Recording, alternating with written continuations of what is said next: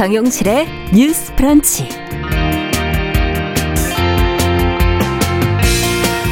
안녕하십니까, 정용실입니다. 국민권익위원회가 민주당을 제외한 원내 정당 소속 의원 또 가족의 부동산 거래를 전수조사한 결과 이 국민의힘 소속의 의원 열두 명, 열린민주당 소속 의원 한 명의 불법 거래 의혹이 드러났습니다. 여당 의원들의 이 부동산 비위를 강하게 비판해온 야당이 소속 의원들에 대해서는 지금 어떤 조치를 하게 될지 관심이 쏠리고 있는데요. 자, 권익위의 조사 내용 살펴보고 어떤 대응이 필요할지 같이 생각해 보겠습니다.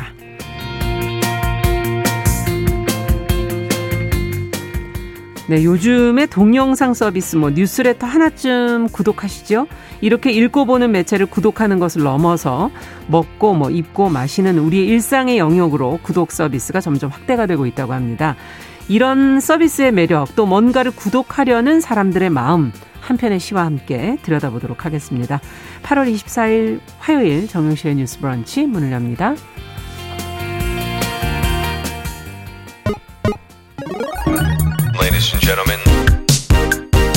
새로운 시각으로 세상을 봅니다. 정용실의 뉴스 브런치 뉴스픽.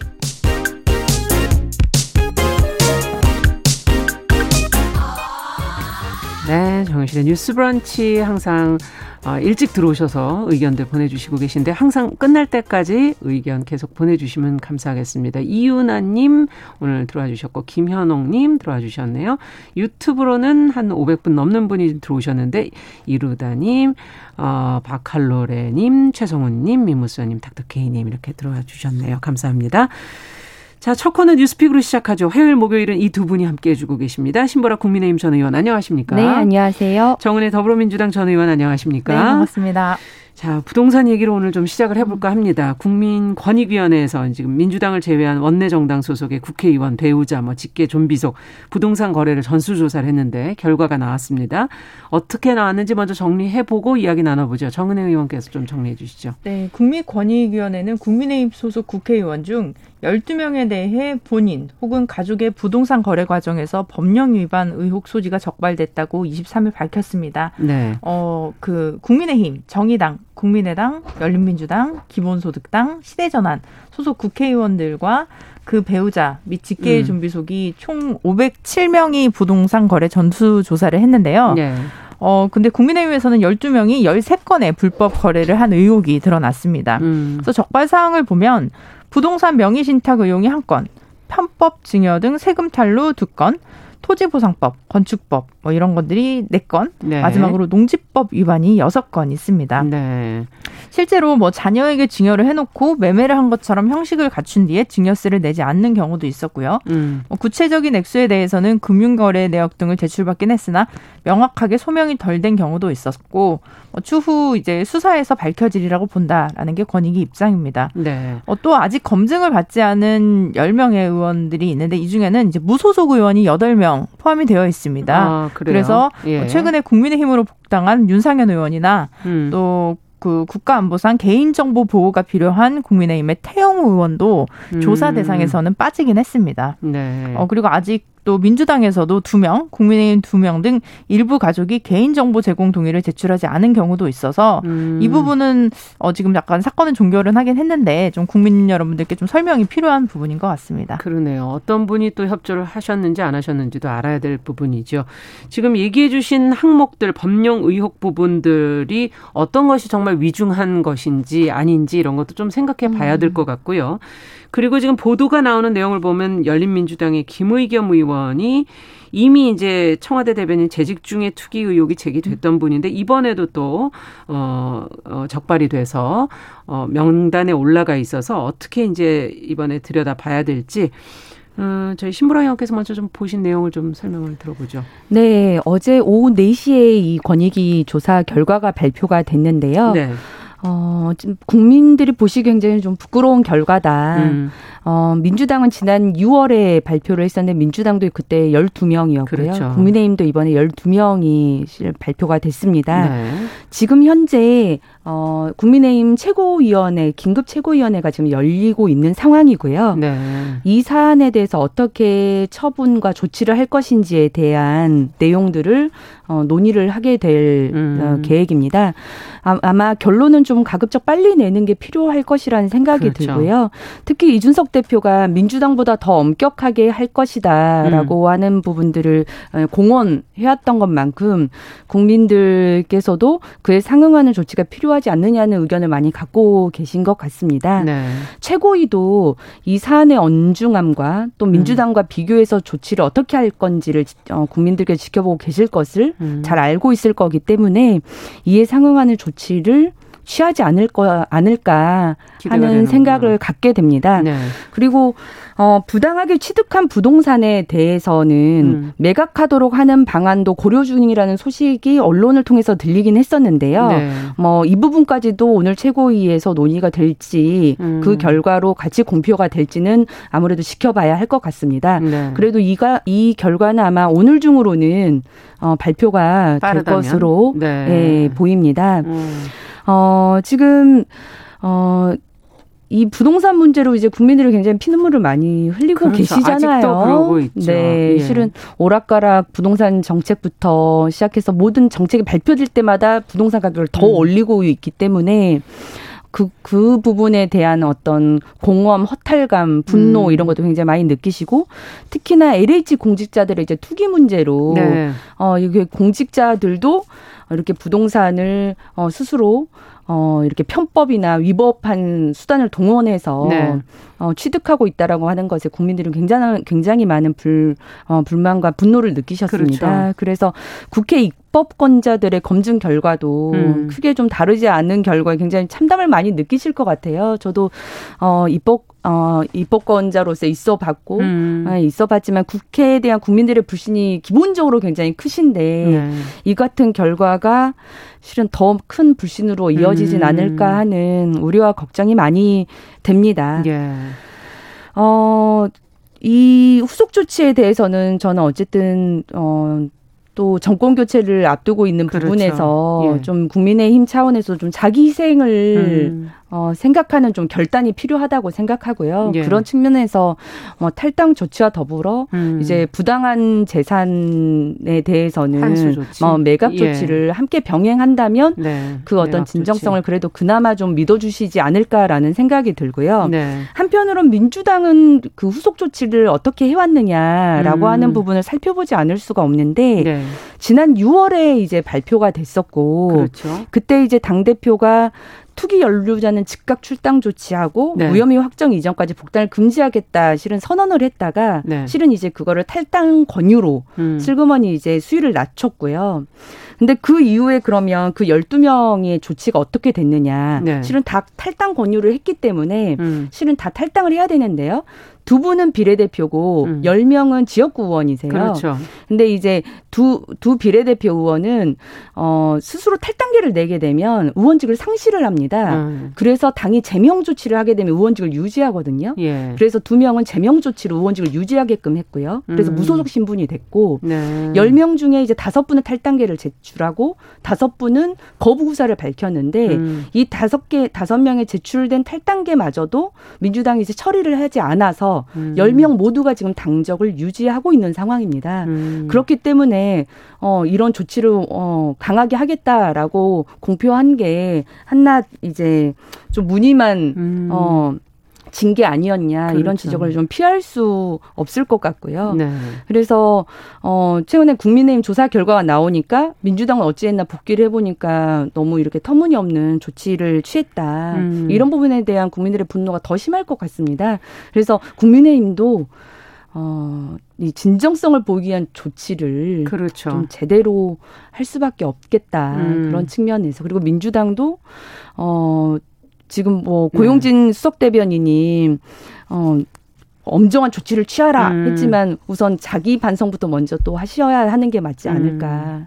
덧붙이고 음. 싶네요. 네. 네. 어떻게 보십니까, 정은혜 의원께서도? 네. 지금 예. 부동산 전수 조사가 지난번에 사칠 재보궐선거 이후에 이제 국민의 음. 공분을 사고 그리고 나서 이제 의원들이 자발적으로 이제 전수 조사를 하게 된 건데 어, 지금 사실 민주당 같은 경우는 매를 먼저 맞았죠. 그래서 그렇죠. 이제 우리 당은 어느 정도 좀 정리가 돼가고 있는 상황이고 어, 신보라 의원님 말씀하신 뭐 제명이 되고 아직 당적을 유지하고 있고 이런 부분도 있지만 실제로 지금 한 분 한 분 조사 과정에서 무혐의가 나오고 있습니다. 이제 우상우 의원 같은 경우도 농지법 위반이었지만 무혐의였고 뭐 서영석 의원 같은 경우도 무혐의가 나오고 있고요. 네. 또 아마 양희원영 의원님도 뭐 그런 걸로 저는 알고 있는데 어, 이런 식으로 조금 예, 어, 좀 약간 애매한 부분들이라든지 음. 철저하게 더 조사가 필요한 부분도 있기 때문에 일단은 조금 더 지켜봐야 할 것 같습니다. 그리고 이제 뭐 열두 명 여야가 똑같이 열두 명이다 이렇게 네. 얘기를 하시지만 마치 맞춰놓은 듯한 네, 기분이 근데 드네요. 지금 예. 조금 비율을 보시면 예. 더불어민주당 같은 경우는 국회의원이 백칠십사 명입니다. 네. 예, 그중에 열두 명이고요. 국민의힘 같은 경우는 백이 명입니다. 네. 예, 그중에 열두 명이기 때문에 그리고 국민의힘 같은 경우는 아직도 무소속으로 계시는 분들도 있고 그래서 이 부분들이 좀 조사를 받지 않은 부분도 있고요. 그리고 개인정보 동의서를 제출하지 않은 부분도 있기 때문에 조금 더 확인을 해봐야 할 것 같고 네. 지금 이준석 대표가 굉장히 좀 많이 곤란할 것 같아요. 그래서 이준석 대표가 선출이 된 것이 어떤 젊은 바람, 개혁, 갈망, 그렇죠. 공정 예. 이런 것들을 굉장히 좀 중요하게 생각하는 청년들의 희망과 열망이 있었는데 사실은 이번에 뭐 미온적으로 이렇게 해결을 하게 된다면 아, 정말 당신도 똑같은 정치인이구나 뭐 이런 음. 평가를 받을 수 있을 것 같고 그렇다고 뭐 물론 강력하게 징계를 할 경우에는 어, 저는 그게 오히려 옳다고 생각을 합니다. 이준석 대표가 지금 리더십이 좀 위기가 있는 상황에서 네. 좀 강력한 리더의 모습을 보여주고 특히 이 부분은 도덕적인 부분과 국민의 분노가 섞여 있는 것이기 때문에 사실은 뭐 강력한 징계도 가능하다 보는데 그럼에도 불구하고 그 징계를 조금 더 당 내에서는 아마도 뭐 보복성이냐 뭐 이런 음. 식으로 생각해서 반발을 할 수도 있고요. 예. 지금 또 문제는 소속 의원 수가 줄어드는 것은 국민의힘에 굉장히 부담입니다. 음. 우리는 백칠십사 명이 있었기 때문에 사실은 뭐, 뭐 탈당을 하든 뭐 출당을 하든 하더라도 어느 정도 의석수가 유지되는 예. 반면에 국민의힘은 지금 의원들 중에서 뭐 제명이나 탈당이 되면 이게 보면 개헌 저지선 이 백일 명이라고 해요. 근데 백일 명 네. 아래로 떨어질 수 있기 때문에 당 자체가 원내가 굉장히 좀 위기에 빠질 수 있다라는 음. 것이고 또 한 가지 더 걱정스러운 것은 국민의힘의 지금 대선 주자 캠프에 네. 현역 의원들이 많이 들어가 있습니다. 네. 근데 만약에 그 현역 의원들 특히 좀 많이 알려지신 분들 같은 경우는 이번에 어 여기에 뭐 전수조사에서 뭐 어떤 부정행위가 적발이 되신 음. 분이라면 그 캠프 후보에게도 좀 악영향을 미칠 수가 있죠. 음. 후보의 명예에도 좀 문제가 될 것 같아서 그 부분도 조금 걱정이 되는 것이 있고 민주당은 일단 명단은 공개했어요. 그래서 처벌을 예. 떠나서 명단을 공개했는데 지금 국민의힘 같은 경우도 명단을 공개 안 할 수 없을 것 같습니다. 그래서 음. 좀 뭐 아프더라도 좀 괴롭더라도 어, 민주당보다 더 엄격하게 하겠다는 이준석 대표의 말처럼 어, 공개를 하고 그 이후에 어, 뭐 출당을 하는 게 가장 좀 큰 징계이긴 하겠지만 사실 다음 공천에서의 또 어떤 어, 공천권을 또 행사를 할지도 전 중요한 것 같아요. 그래서 네. 사 년 뒤에, 뭐 삼 년 뒤에 이제 국회의원 선거나 아니면 다음 지방선거 때 그 규정을 만드는 것도 저는 굉장히 중요하다고 생각합니다. 예. 지금 지방의원들 같은 경우는 전수조사를 하지 않았고요. 그렇죠. 자치단체장도 그렇고요. 근데 뭐 이 부분은 좀 지자체는 지금 빠져 있는 거죠. 네, 사실은 예. 그분들이 더 인원수도 좀 많고 사실은 지역 세력과 정보를 더 정확하게 아실 수도 있고. 네, 맞습니다. 예. 그래서 저는 좀 모두가 다 조사를 해야 된다라는 입장이긴 하지만 음. 이제. 적어도 공천 과정에서 뭐 예를 들면 어떤 뭐 지방의원님들 중에는 뭐 집이 뭐 삼십 채다, 사십 채다 뭐 이런 분도 음. 계시다고 하더라고요. 그래서 그런 부분에 있어서는 공천 과정에서 이것은 뭐 양당이 다 모든 음. 정당이 조금 더 한 번쯤은 걸러야 하지 않나 싶습니다. 네, 지금 무엇보다 이제 이런 문제가 드러났을 때 후속 조치를 과연 어떻게 해서 이 문제를 어떻게 처리할 것인가 그리고 그것이 다음 선거에서 또 어떤 어, 결과로 이어질 것인가 하는 것을 좀 잘 제도적으로 잘 만들어야 되지 않을까 하는 생각이 드네요. 자, 또 덧붙일 말씀이 혹시 더 있으신지? 음. 네, 아무래도 그 캠프에 이제 소속된 의원들도 네. 이제 계시는데 음. 그거는 유월에 이제 민주당에서 발, 민주당 조사가 발표됐을 때도 그때도 뭐 어, 이재명 지사 캠프에 소속된 의원들이 한 다섯 분 음. 계셨고 했기 때문에 어쨌든 그 부분에 대한 명예훼손은 어느 대선 후보 캠프건 다 가질 음. 수밖에 없다 부담을 음. 가질 수밖에 없겠다는 생각이 들고요. 네. 어, 비율이 뭐 중요한 게 아니지 않, 않겠습니까? 네. 적발이 됐다는 것이 우선 중요한 음. 것 같고 그에 상응하는 조치를 어느 정당하건 피하지 않을 수가 없는데 네.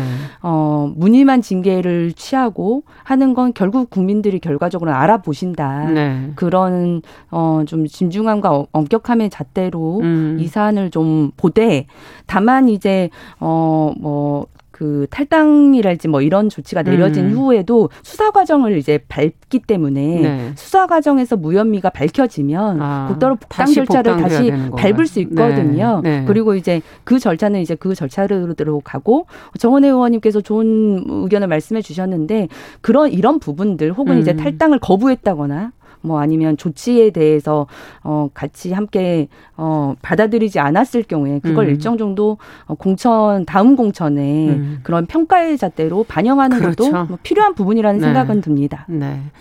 끝으로 더 하실 말씀 있으세요? 네, 그리고 뭐 예. 지금 대통령 선거 또 경선 양당이 이제 경선 음. 기간에 들어가게 되는데 저는 이준석 대표가 좀 하루 속히 굉장히 음. 신속하게 좀 해결을 해야 한다. 그래서 이거를 선거에 어 이 문제로 인해서 선거에 악영향을 끼칠 필요까지는 없을 것 같고요. 네. 오히려 사실 잘못된 것이 있으면 이걸 털고 국민께 사과하고 그리고 해결하는 모습 이걸 보는 것이 국민들이 더 신뢰를 하는 길이 아닌가라는 생각이 듭니다. 네, 앞서 오늘 중에 발표되지 않을까라고 얘기를 해주셨는데 저희도 같이 한번 기대를 해보도록 하겠습니다. 어떤 결과가 나올지 어떤 조치를 또 후속 조치를 마련할지 국민들이 계속 지켜보고 있겠죠.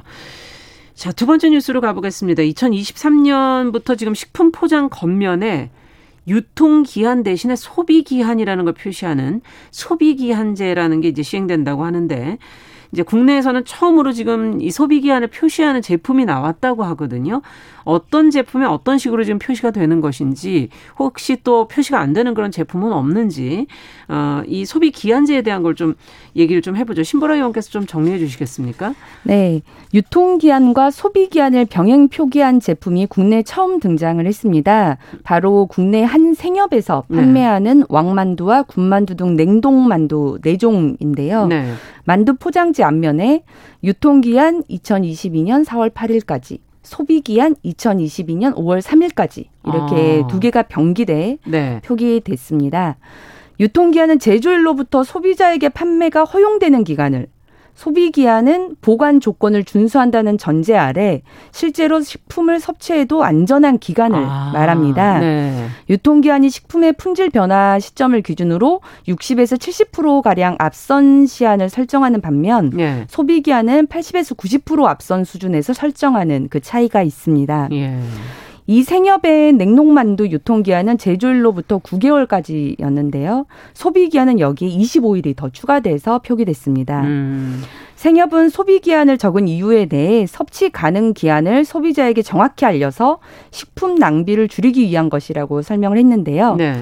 법적으로도 유통기한 표시가 소비기한으로 전면 대체되는 제도가 도입이 됐습니다.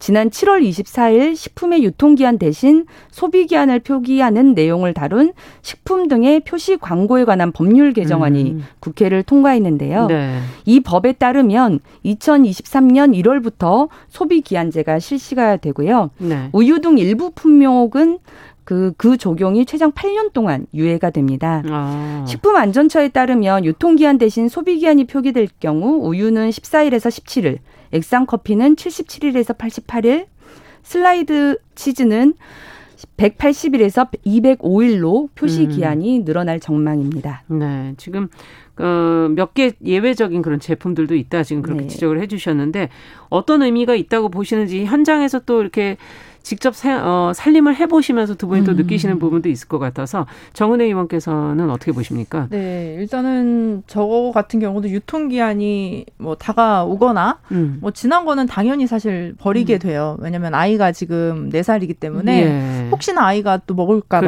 그렇죠. 또 걱정이 돼서 음. 조금 아깝다 아니면 아니면 보통 뭐 이제 부모가 먹기도 하죠. 그러니까 맞아요. 저나 뭐 남편이 이제 또 먹기도 하고요. 그런 게 아마 대중적으로 일반적인 가정들이 음. 그럴 텐데 실제 그 소비자의 한 오십칠 퍼센트가 유통기간이 지나면 바로 그 음. 제품을 폐기를 한다고 합니다. 그렇기 때문에 우리의 인식이 굉장히 좀 맞아요. 유통기한에 좀 몰려 있는데 실제로 우리가 팔십오 년에 유통기한제가 도입이 됐어요. 근데 음. 당시에는 유통 환경이 굉장히 좀 열악해서 이제 식품이 음. 좀 쉽게 변질이 돼서 하는데 아. 지금은 뭐 그렇지가 않죠. 굉장히 그렇죠. 냉동 시스템도 잘 돼 있고 예. 요즘은 그 배달하는 과정에서부터 그 냉동 시스템이 너무나 잘 돼 있어서 소비자분들이 믿고 이제 식품을 음. 드실 수 있는데 예. 지금 보면 어, 식품을 그렇게 폐기하는 가정에서의 그 식품 비움이 어, 식품안전정보원에 따르면 연간 팔조 천사백십구억 원에 이른다고 합니다. 아, 그래서 그래요. 굉장히 큰 많네요. 규모고요. 예. 그리고 식품 제조업체의 경우에는 한 오천삼백팔억 정도의 식품 폐기 비용이 발생을 하고요. 음. 그래서 굉장히 좀 이것은 환경적인 문제에서도 좀 음. 많이 앞으로 국제학술지에서 보면은 이제 온실가스 배출량의 이십육 퍼센트가 식품 생산이고 또 육 퍼센트는 음식물 쓰레기로 발생을 한다고 합니다. 그래서 온실가스의 원인이 되기도 하기 음식만 때문에. 음식만 관련해서도 삼십이 퍼센트 정도 네네. 지금 꽤 되네요. 예. 그래서 제가 외국을 살펴보니까 음. 외국 같은 경우는 소비기한제를 사용하고 있어요. 지금 우리가 어, 유통기한이라고 하면 예. 이것은 판매하는 날짜인 거잖아요. 그러니까 유통이 판매. 되는. 네네, 그렇죠. 네. 근데 소비라고 하면 사용을 하는 아. 우리가 유즈한다고 하죠. 그 사용을 하는 기간인 것인데 예. 실제로 외국에서 제가 확인을 해보니까 이유, 유럽연합이나 음. 어, 미국, 영국, 캐나다, 호주 등은 모두가 이제 유통기한을 표시할 수는 있지만 음. 이게 강제조항이 아니고 자율조항이고 아하. 기본적으로 소비기한제를 사용을 하고 있습니다. 네. 근데 이 부분에 대해서 뭐 편의점 같은 경우는 굉장히 좋을 수 있어요. 소비기한이 도입되면 그렇죠. 조금 더 네. 판매할 수 있겠네요. 그 재고 부담이 예. 좀 줄 수 있고요. 예. 그리고 뭐 냉동식품 같은 경우도 굉장히 대기업에서 운영하는 매장들은 냉장 음. 관리가 잘 되어 있기 때문에 음. 좋을 수 있고 특히 가공업체, 뭐 과자류나 이런 부분도 좀 늘리게 되면 그렇죠. 네, 그 재고 물량을 좀 잘 처리할 수 있는데 어, 반면에 좀 회전율이 낮은 중소형 매장이나 아. 굉장히 좀 작은 규모의 뭐 네. 식당이라든지 이런 부분들은 조금 어, 부담이 스럽 수 있고 기도 하고요. 우려스러운 부분이 네, 조금 있으신 그리고 거죠. 예. 특히 낙농가 관련해서도 이제 소비 기한을 음. 좀 우려를 하는데 그 신선식품이라고 하죠. 이제 유제품 음. 같은 경우는 변질의 가능성이 있기 때문에 네. 또 변질된 음식을 또 소비자가 잘못 섭취했을 경우에 부작용이나 이런 부분에 대해서 염려를 하기 때문에 어떤 어, 지금 이런 측면을 우리가 고려했을 때 음. 안전을 위해서 저는 그 소비 기한이라는 개념을 좀 제대로 홍보하는 것이 중요하다. 음. 저는 사실 소비 기한, 유통 기한 이게 처음 딱 들었을 때 그 용어가 바로 이해되진 않아요, 사실. 예. 그렇죠? 우리가 먹을 음. 수 있는 기간, 그렇죠. 아니면 판매할 수 있는 기간, 예. 뭐 이런 식으로 좀 용어를 변경을 한다든지 이해하기 음. 쉽게 해서 사실 우리가 삼십몇 년 동안 이렇게 가져왔던 음. 인식이 음. 하루아침에 바뀌기는 어려울 테니. 그 부분에 대한 국민적인 인식이라든지 이런 부분들도 함께 개선이 되어야 할 것 네, 같습니다. 홍보도 좀 해야 된다 이런 네. 말씀이신 것 같고 어떻게 보세요? 신보라 의원께서는. 네. 네. 저도 집에서 물론 우유 같은 음. 경우는 유통기한을 좀 지키는 편인 것 그렇죠. 같아요. 왜냐하면 아무리 냉장 보관을 하더라도 좀 이게 상하기 쉽죠. 네. 조금만 예. 공기 마찰이 있거나 그러면 훨씬 빨리 음. 변질이 되기 때문에 어 근데 뭐 소세지 같은 거 그, 예. 그런 거는 유통기한 지나서도 멀쩡하더라고요. 그래서 많이 구워 먹기도 하고 음. 이제 그랬는데 그런 측면에서 이게 음. 어쨌든 폐기물이 굉장히 많이 발생되는 것들에 대한 그 비용 감축 음. 그리고 선진국 추세와 함께 간다 네. 이런 측면에서 우리나라도 일정 정도 이제 그 소비 기한 형태로 옮겨가자 음. 음. 이런 추세에는 이제 동의가 되는 제도인 것 같고요. 네. 근데 이제 우려되는 부분이 네. 아까 그래서 이제 낙농업 우유 같은 제품은 음. 팔 년 정도 유예 기간을 두게 된 건데 예. 실은 우리나라가 법정 유제품의 냉장 온도가 영에서 십 도씨라고 해요. 예. 근데 선진국 미국 같은 경우만 보더라도 영에서 오 도 사이에 반드시 아. 유제품을 그 어, 냉장 온도 유지하도록 어, 되어 있는 거죠. 네. 그러다 보니까 실은 이 낙농업계에서는 음. 이게 변질의 뭐 부패 가능성도 있고 그러는데 이거를 어, 함부로 이거는, 어, 기간을 함부로, 늘릴 수가 없군요. 네, 맞습니다. 그래서 뭐 유통의 문제도 있겠지만 음. 어, 그래서 우선은 이 유예 기간 동안에 그 식약청에서는 냉장 온도를 어쨌든 낮추는 방향으로 음. 이제 법령 개정을 좀 하려고 한다고 하더라고요. 그런데 그런 준비 기간들을 충분히 이제 음. 마련한 다음 이제 그 개선이 되면 좋을 것 같고요. 음. 그리고 어, 우리가 조금 이제 걱정되는 부분은 네. 유통 기한이 좀 거의 끝나가기 임박한 지점에 있는 상품들의 유통. 네. 어, 그 그리고 아예 지난 식품이 유통되는 것까지가 예. 잘 막아질 것이냐. 음, 이 부분이 중요할 것 같습니다. 거냐. 왜냐하면 네. 유통기한과 소비기한은 음. 좀 긴 편인데 유통기한이 지난 식품은 기본적으로 판매를 할 수가 없거든요. 음. 근데 만약 그 도매에서부터 소매로 넘어가는 기간 동안 예. 유통기한 지난 식품을 사실상 그 가게에 비치하게 되면 음. 소비기한은 는 늘어져 되니까. 있기 때문에 연장되어 네. 있기 때문에 그걸 구매하게 되거든요. 예. 그래서 이걸 원천적으로 막는 방안 그리고 이걸 음. 유통했을 때 법적으로 더 제재를 크게 음. 할 수 있는 이런 것들이 조금 더 구비되어야 하지 않을까라는 생각이 듭니다. 네. 그리고 마지막으로 제가 한 가지 더 추가적인 이건 음. 인포메이션인데요. 예, 예. 제가 과, 어, 얼마 전에 한번 뭐 딱풀 캔디 어, 이런 하셨었죠. 그 예. 식품으로 오용될 수 있는 음, 제품들. 그런 광고가 된 제품들에 네. 대한 말, 어, 말씀들을 들었었는데요. 최근에 이 식품 등의 표시 광고에 관한 법률 음. 이게 개정되면서 그것도 금지하는 내용도 함께 아. 통과가 됐습니다. 네. 그래서 이제 식품으로 오용될 수 있는 그런 제품들을 음. 홍보하는 광고는 금지되게 되었다는 거. 또, 그것도 함께 네. 네, 알려드립니다. 네. 자, 오늘 얘기는 여기까지 듣겠습니다. 뉴스픽 정은혜 신보라 전 의원과 함께 알뜰한 정보들 저희가 같이 챙겨드렸습니다. 말씀 감사합니다. 네, 감사합니다. 잘 들었습니다. 정용실의 뉴스 브런치 듣고 계신 지금 시각 열 시 삼십일 분이고요. 라디오 정보센터 뉴스 듣고 오죠. 코로나십구 예방접종 대응 추진단은 오늘 영 시 기준 백신 일 차 접종자는 이천육백삼십만여 명, 이 차까지 완료한 접종 완료자는 천이백이십팔만여 명이라고 밝혔습니다.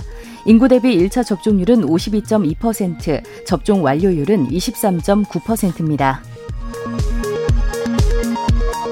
국내 코로나십구 백신 일 차 접종률이 오십 퍼센트를 넘어선 가운데 삼 분기 핵심 접종군인 십팔 세에서 사십구 세에 대한 접종이 오는 이십육 일 시작됩니다. 한편 공급 차질이 빚어졌던 모더나 백신 백일만 칠천 회분이 전날 도착한 데 이어 다음 주까지 이 주간 약 육백만 회분이 추가로 공급될 예정이어서 이 백신도 십팔 세에서 사십구 세 접종에 본격 활용될 것으로 보입니다. 박범계 법무부 장관은 국내에서 체류하는 아프가니스탄인들에 대해 특별 체류 허가를 검토하고 있다고 밝혔습니다. 지금까지 라디오 정보센터 조진주였습니다.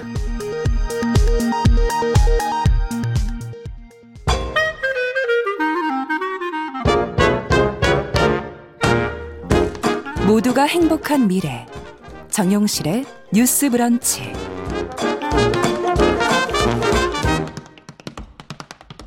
네, 정은실의 뉴스 브런치 듣고 계신 지금 시각 열 시 삼십삼 분 향해 가고 있습니다.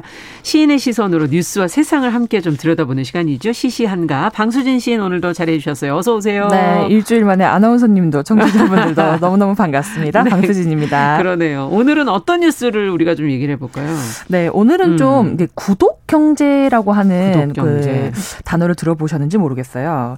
요즘에 이제 동영상 오티티 서비스하고 음. 이제 문학 구독을 넘어서 다양한 분야 에서 이 구독 경제 서비스가 아, 나오고 있다고 하는데요. 네. 제가 오늘 들고 온 정기 구독은 좀 상당히 재밌는 정기 구독입니다. 나물 정기 구독이라고 혹시 들어보셨는지 모르겠어요. 나물 정기 구독이란 건 뭐예요? 나물을 준다는 거예요? 정기적으로?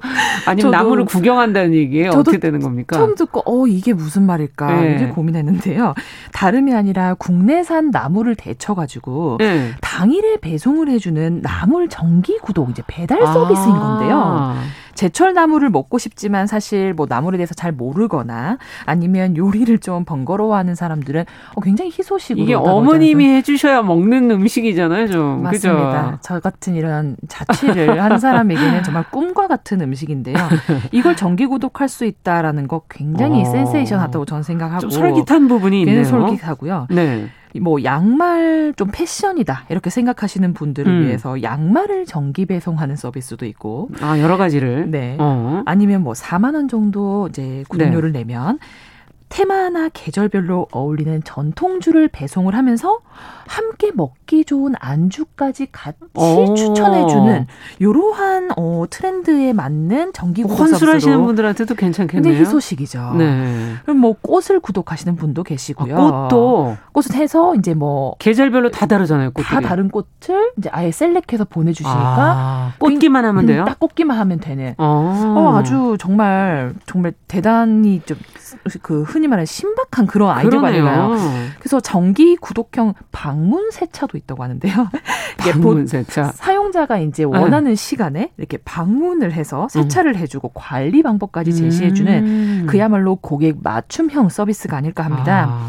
뭐 화장품을 사용해 볼 수 있는 서비스도 있고 뭐 여러 가지 구독 서비스가 등장했는데요. 상상 초월인 게 굉장히 많네요. 그야말로 구독 서비스의 시대라고 봐도 과언이 아닐 것 같습니다. 이야. 그래서 저는 이번 구독 서비스 기사를 보면서 음. 아, 이 매력과 장단점이 대체 뭘까? 음. 또 이런 서비스가 또 어디까지 발전할까라는 그러네요. 부분이 흥미로워서 오늘 한번 얘기를 나눠보겠습니다. 지금 골라오신 거 보면 방수진 시인도 뭐 하나 구독해 보신 거 아니에요? 네, 사실 제가 굉장히 이제 솔깃했던 게 네. 저는 기본적으로는 이제 콘텐츠 음. 구독 서비스 오티티를 하고 있었는데 네. 뭐 영화 드라마 등 뭐 영상 콘텐츠 같은 것들을 정기 구독료를 음, 내고 마음껏 이용할 수 있는데요. 많이들 하시죠. 제가 요즘에 이제 구독한 음. 서비스는 샐러드 구독 서비스를 제가 직접 하고 있습니다. 샐러드를 구독해요? 네. 어. 그러니까 이게 뭐냐면 저가 앞에서 말씀드린 것처럼 나물 구독이라는 게 사실상 저같이 일 인 가구 혼자 사는 음. 사람들한테는 꿈의 음식이거든요. 사실 많이 사면 또 다 버리게 되고. 다 버리게 되고 어. 사실 나물은 쉬기 쉽기 때문에 아, 관리가 어려워서 정말 엄두가 안 나는 아. 음식인데 저 역시는 사실 이 영양 섭취가 사실 좀 불량이 될 수밖에 없어요. 이제 혼자 맞아요. 살면은. 그러다 보니까 잔병에 많이 시달리니까 음. 아, 이 채소, 나물, 과일 섭취가 부족하다 생각이 들어서 제가 샐러드 구독을 시작을 한 샐러드 거거든요. 샐러드 구독. 그래서 이제 뭐. 그럼 어떻게 와요? 월화수목금 요일에 맞춰서 오늘은 뭐 단호박 샐러드, 내일은 리코타 음. 치즈 샐러드, 뭐 다음 날에는 소고기 샐러드 이런 식으로 아. 영양을 딱 영양사가 딱 맞춰서 칼로리에 맞게 매일매일 그럼 월요일부터 언제까지 오는 겁니까? 네, 월요일부터 뭐 오 일씩 구독해도 아, 되고 오 일씩. 십 일씩 아. 해도 되고 한 달씩 해도 되고 오. 저는 그래서 이 여러 가지 배달 서비스 얘기 들으면서 정말 저 같은 사람은 굉장히 희소식이라는 생각이 들었고 음. 작가로서 바람이 있다면은 이제 이런 배달 서비스를 넘어서 예. 우리 삶에 좀 빠른 속도에서 놓치기 힘든 말랑말랑한 어떤 감정을 느끼게 해주는 서비스가 야. 또 있으면 어떨까라는 생각이 봤어요. 네. 그러니까 나는 가만히 있지만 매일매일 배달되는 어떤 서비스를 통해서 음. 내 어떤 딱딱한 마음이 싹 녹아내리는 야. 이런 감정을 느낄 수 있는 감성 배달의 시대가 좀 야. 오면 어떨까라는 생각도 더불어 해봤습니다. 상상해보니까는 왠지 좋네요. 따뜻해지죠. 네. 마음이 굉장히 따뜻해지는. 그러네요. 지금 저녁에 집에 가는데 썰렁한데 뭔가 배달이 와 있는데 감성 배달 서비스가 네. 와 있다. 생각해보니까 참 좋을 것 같은데 네. 어, 문학이 사실은 얼마 전부터 좀 시작이 됐었잖아요. 뭐 네. 일간 뭐 이스라 네. 예, 부터 시작해서 유료 구독 서비스 음. 이런 것들 붐이 있었는데 어찌 본다면은 그전에는 그 출판의 기회를 많이 갖지 못했던 작가들에게는 새로운 어, 탈출구? 출구? 이런 게 아닐까 이런 생각도 들고요. 맞습니다. 음. 그 사실 뭐 넷플릭스를 뭐 포함한 콘텐츠 구독 경제가 활성화되면서 네. 사실 문학계에도 그런 바람이 불기 시작한 거죠. 음. 근데 월간 이스라라는 이 사실상 에세이 구독 시스템인데요. 예. 이제 자신 스스로 론칭을 해서 음. 구독자를 직접 모집한 다음에 대단해요. 이제 그 구독자들에게 자신의 에세이를 매달 배달해 주는 음. 건데요. 저는 이 케이스를 보면서 이런 생각을 했습니다. 그 직접 책을 구매하고 사실상 음. 완독하고 살기에는 사실 우리의 삶이 너무 바쁩니다. 맞아요. 그리고 여유가 없고요. 음. 이런 현대인의 삶의 패턴 속에서 그 사실 배달되어 오는 에세이가 조각보다 보따리 문학 작품이라고 저는 생각하거든요. 음. 그러니까 약간 조각조각 되어 있는 보따리 같은 작품인데 음. 이런 것들이 사실상 구독자들에게는 굉장히 오히려 효율적인 독서의 음. 방법이 아니었을까라는 생각이 들어요. 네. 그래서 자기가 이제 이렇게 딱딱하게 사는 삶 속에서도 아, 한 편씩 배달되는 이제 메일 속의 작품이 그래도 내가 문학과 예술을 즐기면서 음. 사는 사람이구나라는 걸 잊지 않게 해주고 맞아요. 자기 위안을 그 속에서 느끼면서 음. 작가와 직접적인 소통과 커넥션을 느끼게 해준다는 점에서 아, 그쵸. 여러 가지의 매력이 있었기 때문에 저는 흥행을 했다라고 아, 보거든요. 그러네요. 정말 오늘 소식 듣다 보니까 정말 여러 가지가 있고 직접 발품을 팔고 뭐 상품을 사는 재미도 있겠지만 그거 사실 또 힘든 일이기도 하고요. 시간 없는 분들한테는. 아무래도 판매자에게 이제 이런 것을 맡기는 비중이 높아지는 게 하나의 추세가 아닌가. 근데 음. 과연 이것이 좋은 것일까 하는 여러 가지 생각이 드네요. 맞습니다. 뭐 요즘 시대에 별의별 구독이 다 있는데요. 음. 저는 되물어 보게 돼요. 음. 왜 이 시대에 그러면 구독일까? 그렇죠. 아, 그래서 구독의 좋은 점을 한번 생각해 보건데 음. 결국에는 제한된 자원을 가지고 고효율을 누리기 위한 어떤 자연스러운 시대적 현상이 아닐까 싶어요. 음. 전통적인 방식으로 살아가기에는 우리 삶이 이제 너무 시간이 부족한 것이고 예. 내가 들이는 시간에 비해서 사실 큰 효과를 얻을 수 있는 것이 이 구독 서비스라고 저는 본 거죠. 음. 그 제러미 리피킨이라고 하는 어, 유명한 저자가, 저자가 예. 소유의 종말에서 사실 이제 소유의 시대는 끝났다. 음. 아, 접속과 이용의 시대가 다가온다라고 했는데 사실 그것이 지금 현재 여러 가지 오티티 서비스를 그러네요. 비롯해서 어, 현실로 다가왔음을 의미하는 것이 아닐까 싶습니다. 네. 말씀드렸던 것처럼 뭐 판매자한테 맡기는 비중이 높아져서 좀 좋기만 할까라는 질문에는요. 저는 사실 이 이면을 들여다보면 그런 걱정 굳이 안 해도 될 것 같다는 생각도 듭니다. 그래요? 왜냐하면 예전에는 사실 뭐 내가 직접 무엇을 하고 내가 가지는 어떤 소유가 목표였다고 한다면 앞에서 네. 말씀드렸던 것처럼 이제는 가치의 소유로 저는 바꿔간다고 음. 생각하거든요. 굳이 내가 선택하고 굳이 내가 소유하지 않아도 음. 그 가치를 이용하고 접속하고 누릴 수 있으면 이미 만족하는 시대가 되었다는 아. 거죠.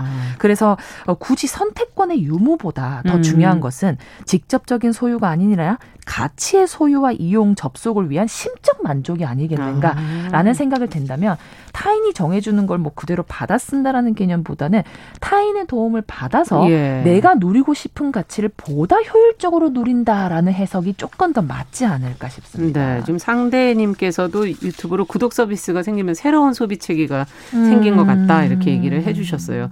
진짜 근데 저는 이렇게 이 구독이라는 말을 들을 때마다 어린 시절에 그 뭐 학습지 이런 게 막 아니면 우유 저희 집 앞에 오는 우유 이게 쌓여가지고 냉장고에 엄마가 먹을 거냐 안 먹을 거냐 했던 그 기억이 갑자기 왜 나는 거죠. 쌓이고 안 보게 되고 이거 그렇지 않을까 하는 생각도 들어요. 맞습니다. 어떻게 생각해보면은 이 구독이 무분별한 소비가 될 수도 있다라는 그런 우려의 지점이 있는데요. 네.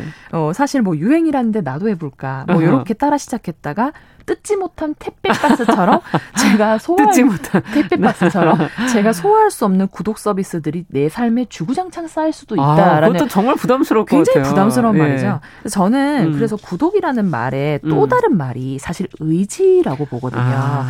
그러니까 내가 이루고 싶고 내가 얻고 싶은 것을 구독의 도움을 받아서 이루고자 음. 하는 그 마음의 또 다른 말이기 때문에 구독을 하기 전에는 사실상 내가 진짜 원하는 것이 음. 뭐며 그쵸. 내가 어떤 의지로 무엇을 이루고 싶은가에 음. 대한 어떤 자기 물음이 먼저 있어야 된다고 봐요. 음. 그래서 어, 이런 뭐 누가 구독 서비스를 하면 좋을까라고 물어본다면 저는 제일 먼저 음. 그러면 너가 진정 원하는 것이 뭔가라는 네 마음. 그거는 구독해라. 그건 구독해라. 음. 아. 네 마음에 좀 귀 기울이라. 이게 이제 첫 발걸음이 아. 아닐까 싶어요. 싶습니다. 네.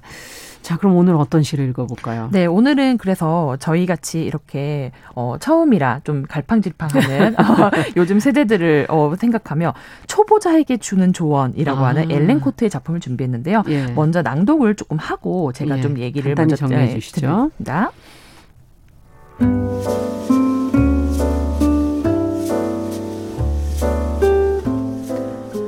초보자에게 주는 조언. 엘렌 코트. 시작하라. 다시 또다시 시작하라. 모든 것을 한 입씩 물어뜯어보라.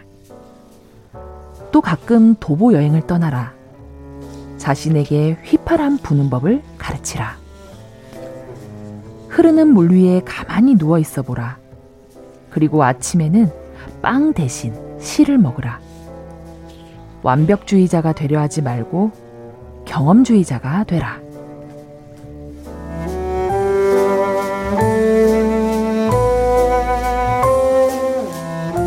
야, 왠지 이건 시로 아침 하는 서비스 같네요. 그럼요. 제가 말씀드렸던 감성 배달 서비스의 아, 일부분 같은데요. 그렇군요. 말씀드렸다시피 음. 이제 구독이라는 것이 음. 어, 내가 자발적으로 선택한 사실상 외부 에너지의 유입이라고 저는 봅니다. 네. 사실 제가 선택해서 새로운 것을 받아들이면서 그렇죠. 내 삶이 변하는 거잖아요. 음. 그래서 이런 구독과 같은 새로운 경험, 새로운 시작을 통해서 사실상 우리 현대인들이 반복되고 습관적으로 지내는 삶에 음. 좀 리프레시 효과를 저는 받을 아. 수 있다라고 보거든요. 네. 그래서 적당하고 적절한 구독 서비스의 선택은 사실상 그 행위 자체만으로도 우리 삶을 굉장히 활력 있게 그렇죠. 만들어주는 효과다. 그래서 속도와 성과를 주 중요시하는 사실 요즘 시대에는 음. 누구나 완벽주의자가 되려고 한다고 저는 생각합니다. 네. 하지만 지금 엘렌 코트가 말한 것처럼 음. 완벽주의자가 되려 하지 말고 음. 사실상 경험주의자가 되라. 그러네요. 즉 내가 원하는 것이 무엇인지 물어보고 그것에 알맞는 구독 서비스를 음. 시작해서 우리도 다 같이 한번 어, 경험주의자가 되어보는 네. 것은 어떨까라는 생각에서 한번 네. 준비를 해봤습니다. 시시한가 오늘 구독 서비스에 관한 이야기 방수진 시인과 함께했습니다. 감사합니다. 네, 감사합니다. 자, 잠시 홍수특보 사항을 좀 전달해드리겠습니다. 오늘 섬진강 임실군 지점 그리고 동진강 수계 정읍천 정읍시 지점 지금 수위가 상승하고 있어서 홍수주의보가 지금 발령이 됩니다. 어, 인근 지역 주민들께서는 무엇보다 안전에 좀 주의를 해주셨으면 좋겠습니다.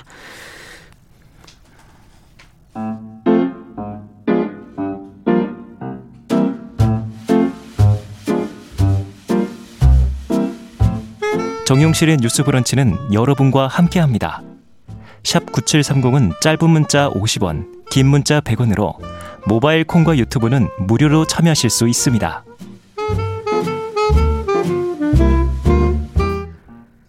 네, 정영실의 뉴스 브런치 듣고 계신 지금 시각 열 시 사십육 분 향해 가고 있고요. 앞서 말씀드린 대로 어, 지금 홍수주의보가 발령된 지역이 있습니다. 인근 지역 주민들은 무엇보다 안전에 유의해 주시기 바랍니다. 섬진강 임실군 지점, 동진강 수계, 정읍천, 정읍시 지점 어, 인근 주민들께서 안전에 신경 써주시기를 다시 한번 당부 말씀을 드립니다.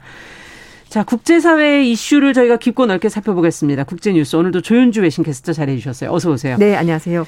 자, 오늘은 아프간 소식을 지금 살펴보겠다. 지금 뭐 많이 보도가 나오고 네. 있기 때문에 관심들이 커지고 있는데 지금 탈레반이 새 정부를 구성하겠다라고 지금 네. 나서고 있는데 현재 상황은 지금 어떻게 돼가고 있습니까? 음, 일단 음, 탈레반 측에서 얘기를 하는 것은 미국과 영국군에 대해서 예정대로 빨리 나가라. 마감 시한 지켜서 철수해라. 마감 시한이 언제죠 지금? 팔월 삼십일일 아, 이렇게 나왔는데, 근데 문제는 네.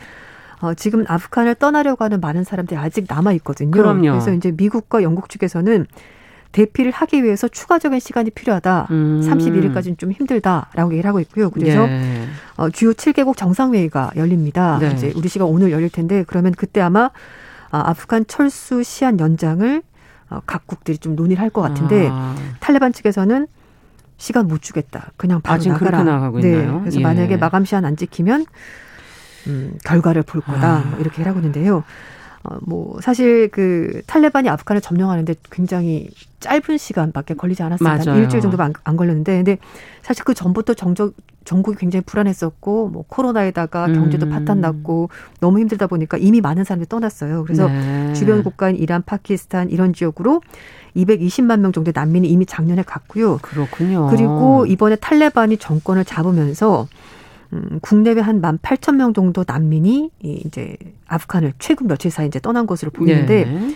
그렇지만 아직까지도 떠나려고 하는 사람들이 많이 있고 아. 이런 가운데 탈레반에게 저항하겠다는 반군 세력이 결집이 됐습니다. 그래요. 네, 그래서 아프가니스탄 저항 세력 지도자인 아흐마드 마스투드라는 사람이 예전에 소련에 맞선 경험도 있고 그리고 음. 탈레반과도 싸워봤다라고 말하면서 탈레반이 이번에 다시 한 번 또 우리가 저항해보겠다라고 얘기를 하고 있습니다. 그래서 아프간 북부에 있는 판지시르란 지역 그리고 파루안, 바글란 이렇게 세 개 주를 중심으로 해서 반군들이 이제 모여 있고요.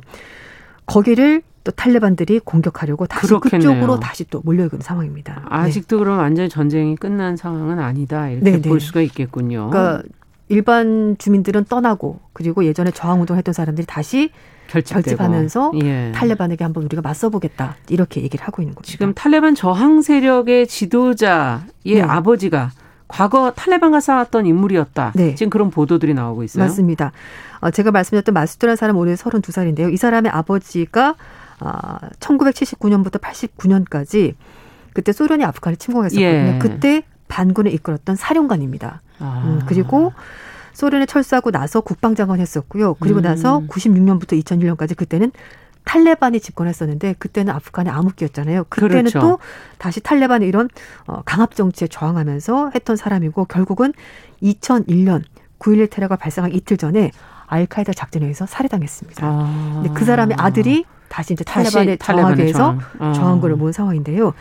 어, 저항군은 탈레반이 지금 포괄적인 정부를 구성하겠다라고 말을 하고 있지만 예. 만약에 그렇게 하지 않고 대화를 거부한다면 내전을 피할 수 없을 거다라고 음. 공식 입장을 밝혔고 일단 협상은 하겠다. 그렇지만 만약에 탈레반이 전체주의 정권을 다시 한 번 더 세운다면은 우리 힘으로는 부족하니까 국제사회가 우리를 좀 도와줬으면 좋겠다. 음. 그러면 어쩌면 우리가 또다시 내전을 겪을지도 모르겠다라고 이제 국제사회에 도움을 호소를 하고 있고요. 예.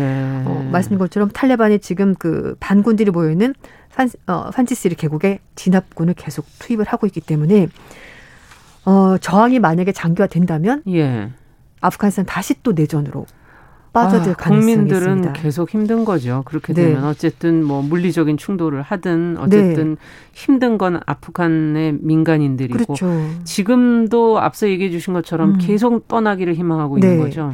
그런데 지금 그 탈레반 측에서 공항을 장악을 하고 있기 때문에 뭐 예를 들어서 뭐 미군이 협력을 했다거나 뭐 탈레반에 저항했다거나 이런 사람들은 아예 빠져나가지 못하도록 미리 막고 있는 상황이고요. 그래서 이제 그 아프가니스탄 내륙 국가이고 주변 국가들이 많이 국경을 만들고 그렇죠. 있거든요. 그래서 파키스탄 측에서는 처음에는 그 전부터 워낙 많이 아프간 난민들이 왔기 때문에 아. 처음에는 막겠다라고 그랬었거든요. 네. 국경을. 근데 지금 워낙 급박 급각 어 좀 급박한 상황이고 네, 그렇기 때문에 이제 인권 차원에서 국경 하나는 열어주겠다라고 얘기를 하고 있고 음. 그래서 아프간인들 받겠다라고 얘기를 하고 있습니다. 음. 뿐만 아니라 우즈베키스탄도 천오백 명 아프가니스탄을 접경 지역에서 일단 천막치고 생활할 수 있도록 배려를 해주고 있고요. 네. 영국과 캐나다가 이만 명 정도 받겠다라고 음. 얘기를 하고 있고 우간다도 이천 명 정도 난민을 수용하겠다라고 밝혔습니다. 어, 근데 문제는 유럽의 다른 국가들, 예. 음, 사실 이제 이슬람 세력으로부터 약간 여러 차례 테러 공격을 받지 않았습니까? 예, 그렇죠. 그래서 아무래도 그런 반감 때문인 것 같은데요. 프랑스 음. 같은 경우 아예 받지 않겠다는 입장을 음. 밝혔고, 오스트리아, 스위스도 아프간 난민 수용 좀 힘들 것 같다. 아. 이제 이렇게 얘기를 하고 있습니다. 그런데 이런 가운데 미국의 월스트리트저널이 주한 미군 기지를 아프가니스탄 난민을 수용하는 공간으로 쓸 수 있다. 이제 이런 얘기를 예. 하면서 보도가 나왔는데요. 일단 미국 국무부와 우리 정부 측에서는 어, 원론적인 차원에서 얘기다. 뭐 뭔가 음. 확정된 건 아직까지는 없다라고 얘기를 하고 있고 미국 국무부도 다양한 국가들과 일단은 접촉을 하고 있다. 이제 여기까지만 음. 얘기를 했습니다.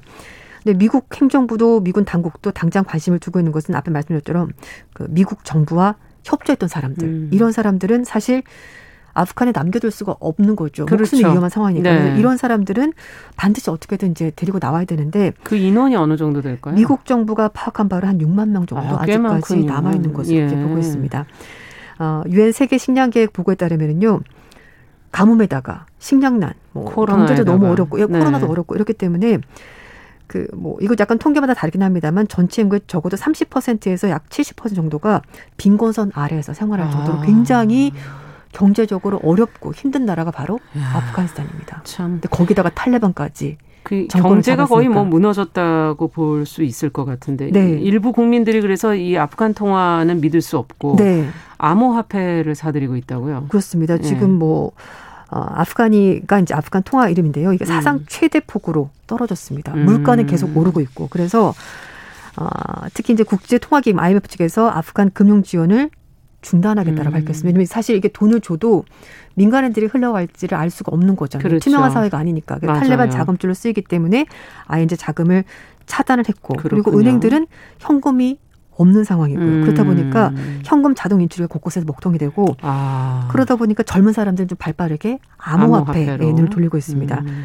이제 인플레이션, 물가가 워낙 오르다 보니까 음. 돈이 있어도 돈의 가치가 없는 거죠. 그래서 어, 암호화폐 투자한 아프간 한 남성은 현재 암호화폐가 가장 안전한 해치 수단이다. 그래서 음. 한 달간 암호화폐 투자에서 연봉보다 더 큰 금액도 벌었다. 이제 이렇게 얘기를 하고 있습니다. 음.